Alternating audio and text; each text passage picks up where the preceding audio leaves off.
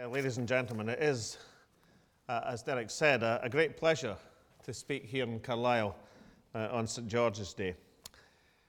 Sir Walter Scott uh, married uh, Charlotte Carpenter in the cathedral, uh, and he once wrote, "There are few cities in England which have been the scene of more momentous and more interesting events than Carlisle." Uh, and he was referring, uh, of course, to Carlisle's position at the centre of some of the, uh, what shall we call them, tussles uh, between uh, Scotland and England in the early Middle Ages. They used to break out occasionally. Uh, this city actually changed hands uh, three times in, uh, in that period. Uh, unfortunately for Scotland, it was a best of three contest. uh, one of the great Scottish kings, David, uh, David the First, died in Carlisle Castle. And our greatest king of all, Robert the Bruce, was actually excommunicated in this very cathedral. Every candle was extinguished to symbolise Bruce being cast out into the outer darkness. Now, I don't anticipate any candles going out tonight. Instead, uh, I'm going to reflect on the modern links uh, between Cumbria and Scotland, which for centuries uh, have been ties of culture, commerce, trade and travel and family and friendship. And what I'm going to emphasise are two points. The first is that the, the ties that bind the, the nations of these islands uh, will continue to, and flourish after Scotland becomes independent. You will remain Scotland's closest friends uh, as well as our closest neighbours. Uh, and the second point I want to make is independence won't just be good for Scotland. It'll be good for all of the nations of these islands. It'll create opportunities for cooperation and partnership which will benefit the north of England probably more than anyone else. Now, Scotland's future is for the people who live and work in Scotland to determine. However, I understand that our constitutional debate is of great interest to many people here in Carlisle. Now, I, I was struck by a speech made at Westminster a couple of months ago by Rory Stewart, the M P for Penrith and the Border, which had some links to the ideas in his two recent television programmes.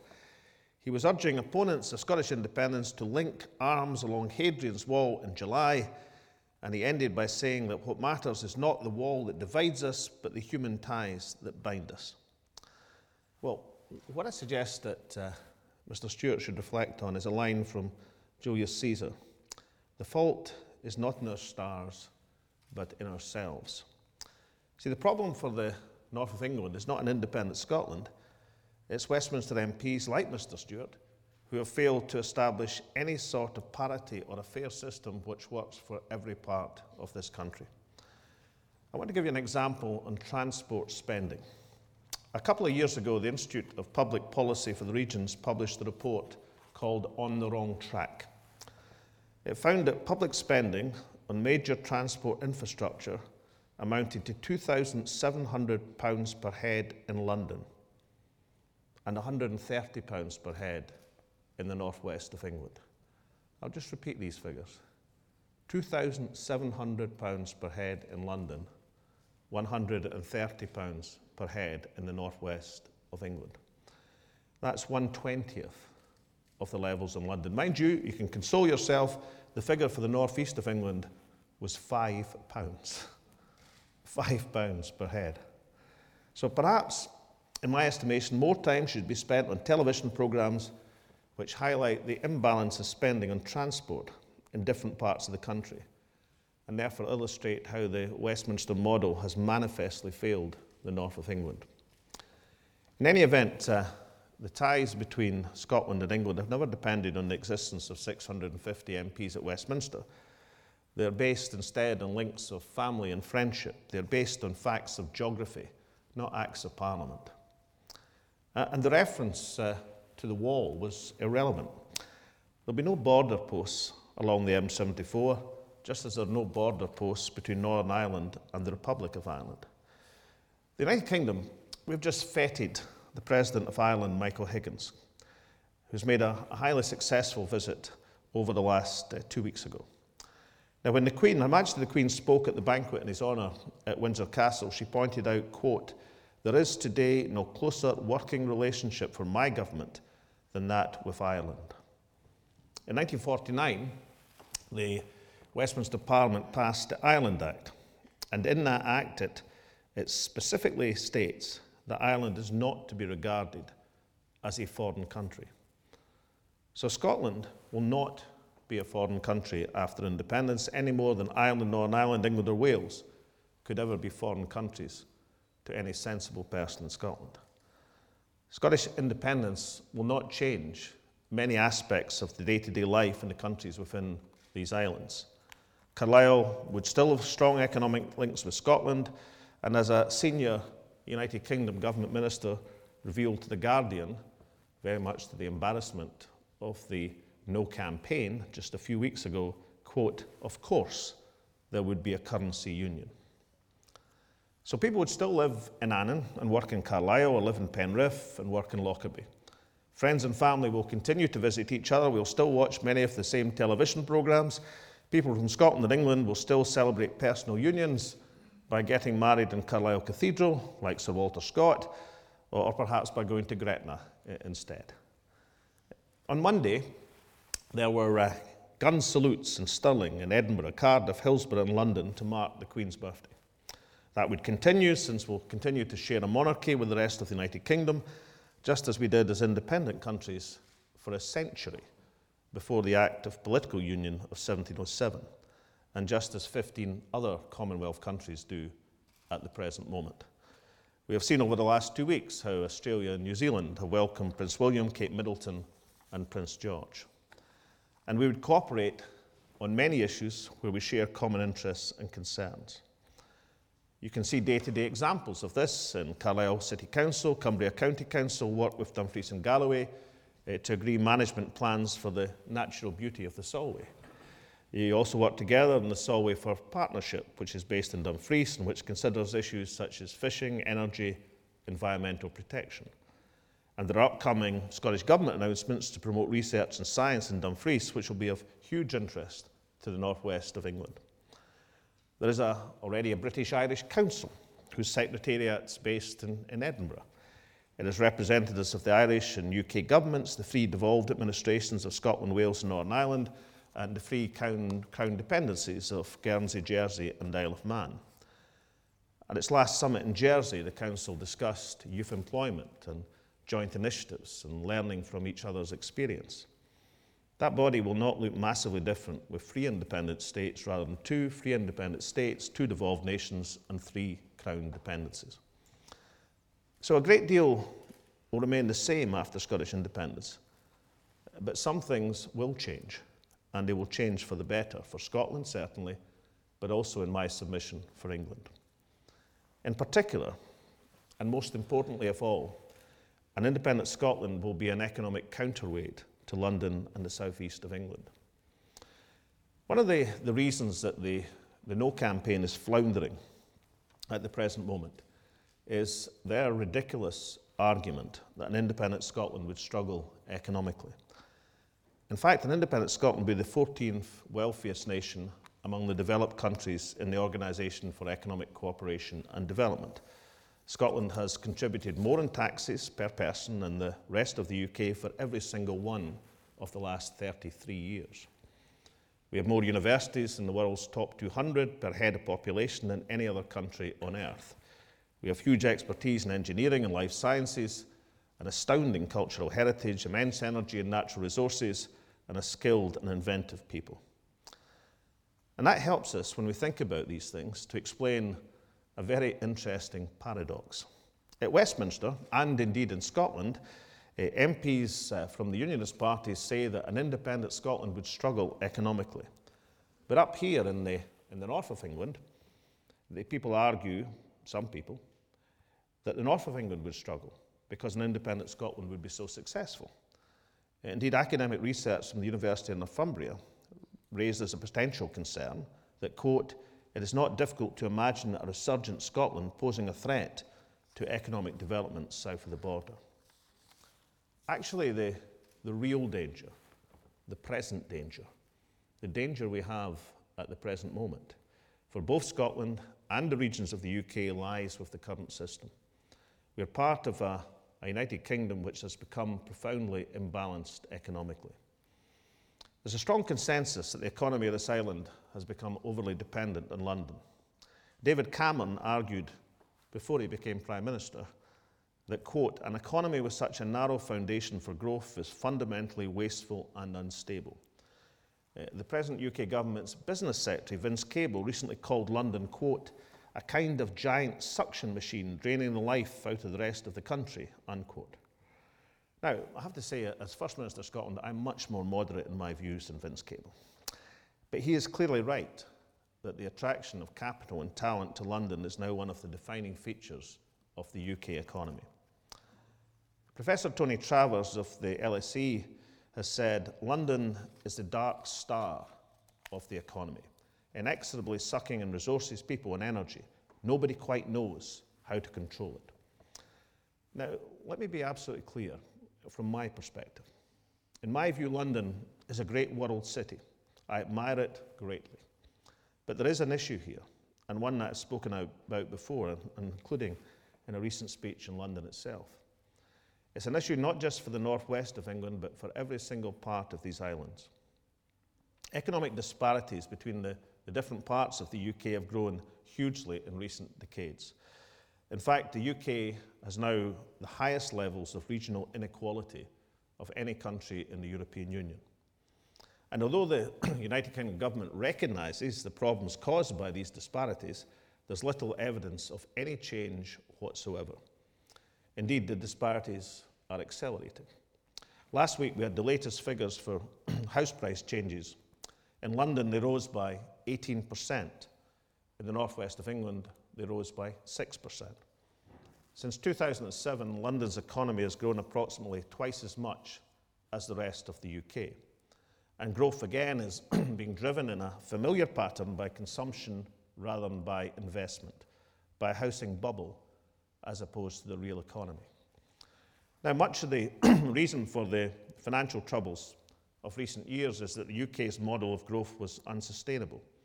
Income equality increased, regional imbalances grew, manufacturing capacity has been hollowed out. But it's all, as we go through this process, nothing whatsoever has been learned. We are seeing the start of a, another London housing bubble before other parts of the country are fully recovered from the recession. The devolution and the onset of the, the Scottish Parliament in nineteen ninety-nine has helped to mitigate the effects of this imbalance for Scotland. We have developed a, an economic strategy which focuses on key growth sectors of the future, which recognises the importance of equity and regional uh, cohesion.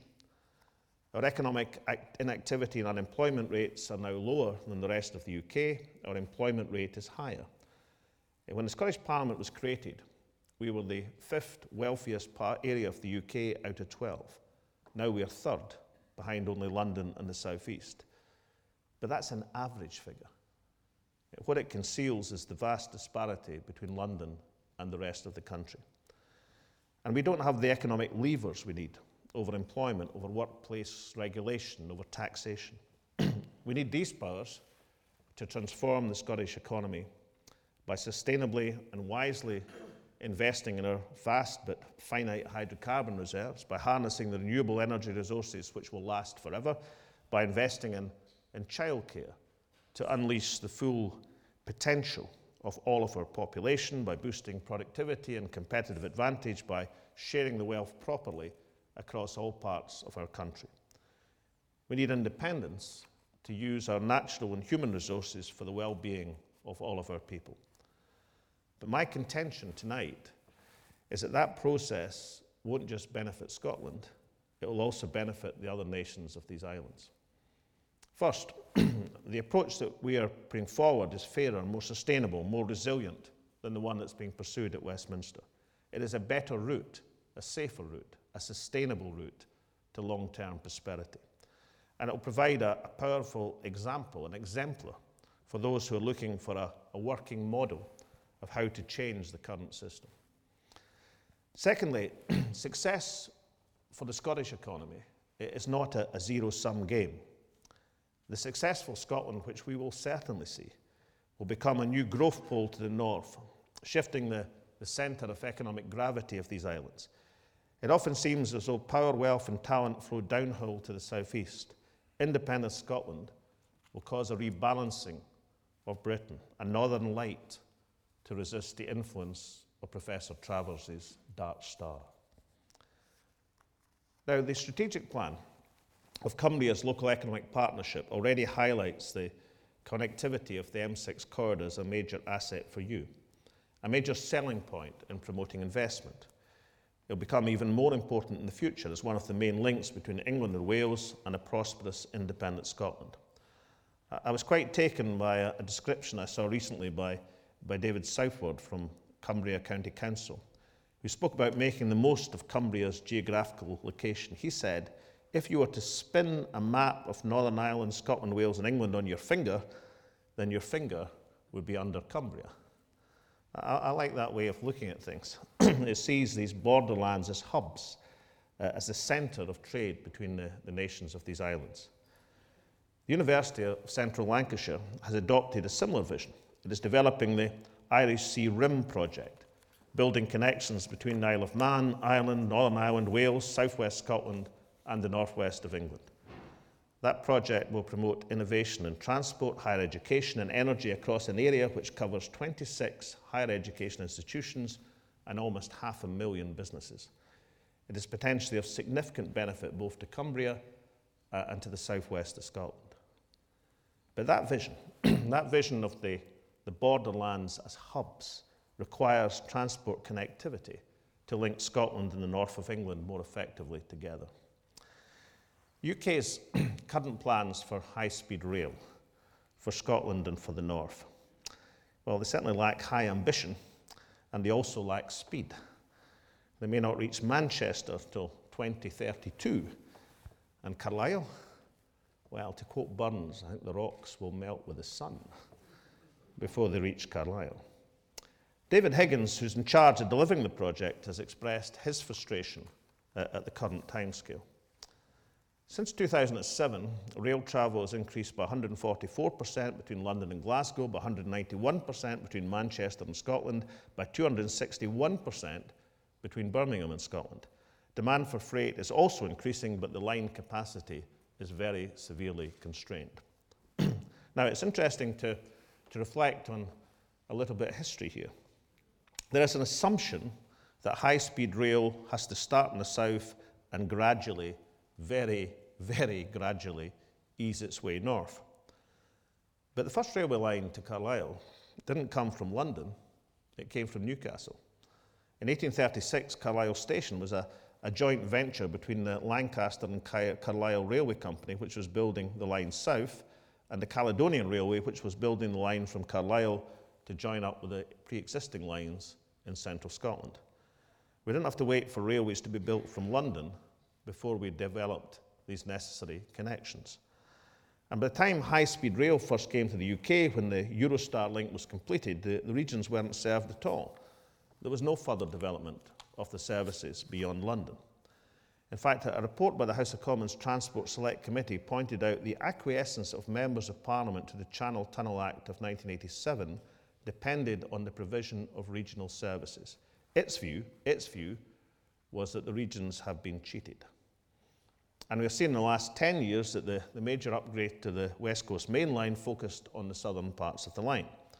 We then missed the opportunity for faster services to the north because the U K government's procurement process for Intercity, the West Coast franchise, collapsed. That piece of incompetence cost us all fifty million pounds. At the moment, we may have to wait for refranchising in two thousand seventeen to see a significant improvement. So to summarise, under Westminster control, high-speed rail won't come to Carlisle for decades, if at all. The West Coast line doesn't get upgraded to the north, uh, and the franchise process collapsed. The East Coast line has seen a, a consistent failure of operators, and when they do have a public operator that works, their answer is to change the franchise again. By comparison, I, I'm very pleased, in fact, I'm relieved to tell you that the two rail franchise procurement processes that we control in Scotland are proceeding well and on schedule, and we're keen to get on with making major improvements to connectivity. We're already working with the U K government to prepare joint plans for high-speed rail links between England and Scotland. Initial findings from this review are due in the summer. And we're taking the initiative within Scotland. Detailed planning is being undertaken for the high-speed services from Edinburgh and Glasgow, which will bring high-speed lines from England. The business case for that Edinburgh to Glasgow link will be sent to Scottish ministers in just a few weeks' time. My submission is an independent Scotland could do more. Rather than paying our portion of the borrowing costs for high-speed rail as we wait for decades for it to spread up from the south, we can use that money to build high-speed rail from the north instead. It's time to take some positive action. So I can confirm today the Scottish Government will build on the joint work that we're already undertaking with the U K Government. We'll establish a feasibility study to explore in detail the options for building high-speed rail from Scotland to England. In doing so, we work closely with our partners across the U K, but especially in the north of England. Of course, we can't determine the route until we undertake the feasibility study, but this is a statement of intent. And we know that high-speed rail, of course, isn't the be-all and end-all. We want to make early improvements in journey time between Scotland and the northwest of England, including Carlisle, on the existing West Coast Main Line. So we're funding the development of a business case for investment at Carstairs to add capacity, crucially to add capacity, to improve reliability and to increase the speed of the line.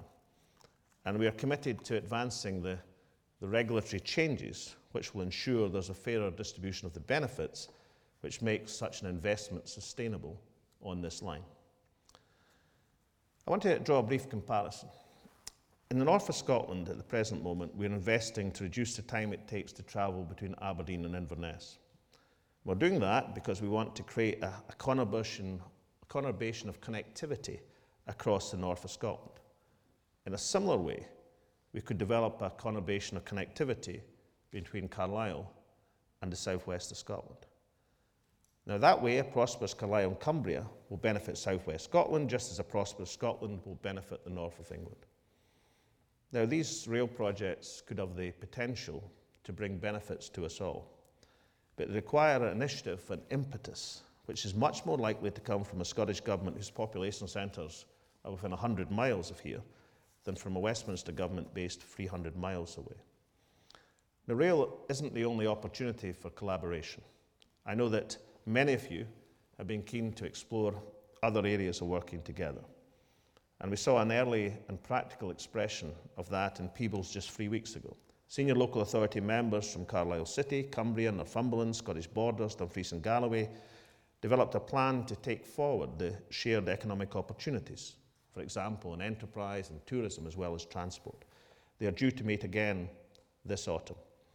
It should be said that one of the aspects under discussion was a, an extension of the, the Borders Railway to Carlisle. It opens in Tweed Bank uh, next year. Uh, I think the correct time for the feasibility study will once we establish the success of that line to, to Tweed Bank. Now, these discussions in the Borderlands Initiative between the councils followed academic research, which I mentioned earlier, from the University of Northumbria.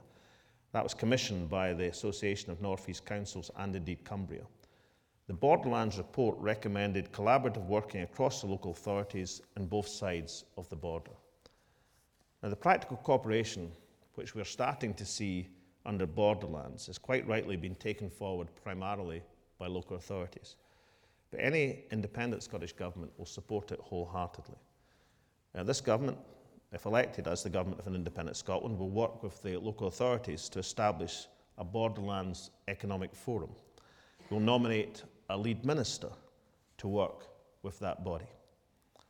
And I want to make a, a further commitment, one which can take effect in twenty fourteen rather than twenty sixteen. The Scottish Government is a national economic forum which meets twice a year. It brings together the government businesses, the third sector, the wider public sector, the trade unions, and of course, uh, the private sector. We know there's a fund of goodwill for cooperation between Scotland and the north of England. We also know and understand, of course, there are sensitivities, political sensitivities in some councils about initiatives taking place uh, before September. So the first National Economic Forum, after the referendum, will focus on rebalancing the economy, including cooperation with the north of England. We'll invite representatives from local authorities and business organisations in the north of England to participate as a practical demonstration of cooperation and partnership between us, a partnership which will strengthen further by an outward-looking, prosperous and independent Scotland. Ladies and gentlemen, I quoted uh, one of Scotland's greatest writers, Walter Scott, at the start of my speech, and I've also quoted Shakespeare and Burns once each. However, given that it is St George's Day and the four hundred fiftieth anniversary of Shakespeare's birth, I want to close with another line from Shakespeare. That'll make it two one for England. And I want to close with a line which is very relevant to, to this location and indeed this speech. In Richard the Second, the Bishop of Carlisle was one of Richard's advisors, and there's a scene in which he said, "Wise men ne'er sit and wail their woes, but presently prevent the ways to wail." In other words, it's better to do something positive rather than complain about what's happening to you. It's a very good motto. The Scottish Government doesn't want to lament the decisions being taken at Westminster.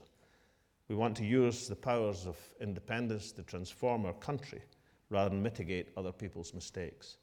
We want to get on with building a, a better Scotland, becoming a more fair and more prosperous country. That'll be good for Scotland's neighbours as well as good for Scotland.